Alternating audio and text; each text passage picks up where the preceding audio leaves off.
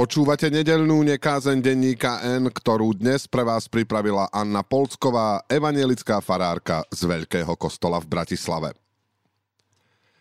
Oznam o konaní omše za obete tragédie na Zámockej ulici v Bratislave vzbudzoval nádej, že cirkev výzve k odsúdeniu nenávisti, ku ktorej vedie stred s inakosťou a pripomenie, že nespravodlivosť a násilie je v hrubom rozpore so základnými princípmi kresťanskej viery. Prosby za ducha pokoja a porozumenie medzi ľuďmi mohli a mali vytvárať podmienky pre konanie, ktoré by bolo dokladom rešpektu ku každému človeku bez rozdielu.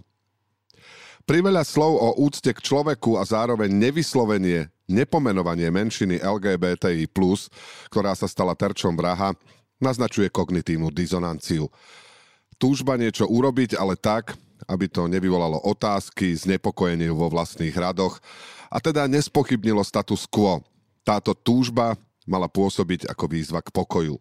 Mnohým však namiesto pokoja priniesla sklamanie a smútok. Pokoj, ku ktorému sú vyzývaní ľudia bez možnosti uplatňovať si svoje práva tak ako väčšina, ľudia, ktorí každodenne riskujú slovné či fyzické napadnutie, dokonca aj fyzickú likvidáciu, nie je pokoj Boží, ani ľudský. Je neľudský, falošný. Kto z tých, čo vyzývajú k takémuto pokoju, sa niekedy pokúsil vžiť do situácie rodín zavraždených mladých ľudí, do tlakov, obav a utrpenia, ktorým čelí väčšina LGBTI plus ľudí medzi nami? Úsilie stavať mosty medzi násilníkmi, vrahmi a obeťami znamená vytváranie priestoru pre šírenie ďalšieho zla a nenávisti. Snaha vyhovieť, prisviečať každému v duchu hesla účel svetí prostriedky, lavírovať podľa toho, kto má práve moc, oberá človeka o dôstojnosť. Vymedziť sa, byť v konflikte so zlom stojí vždy odvahu, uniesť napätie a nepohodu. V biblickej knihe Zjavenie Jána autor píše Poznám tvoje skutky, že nie si ani studený, ani horúci. Kež by si bol studený alebo horúci. Takto, že si vlažný, ani horúci, ani studený, vypľujem ťa zo svojich úst. Jediným východiskom na ceste k zmene, ku skutočnému pokoju a dôstojnosti pre všetkých bez rozdielu je pokánie.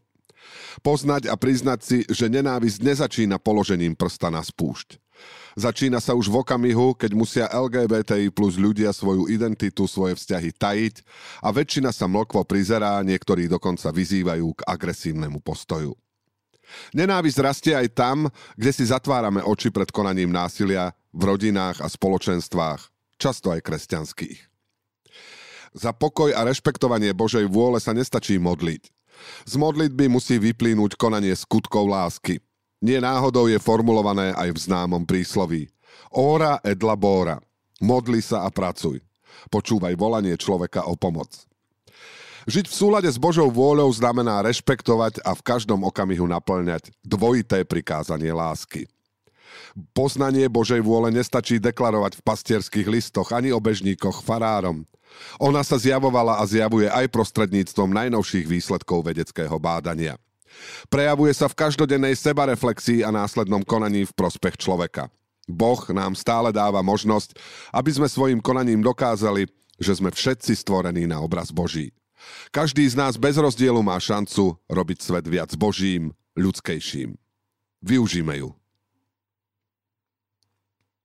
Počúvali ste nedelnú nekázeň denníka N, ktorú dnes pre vás pripravila evanielická farárka z Veľkého kostola v Bratislave a Napolsková.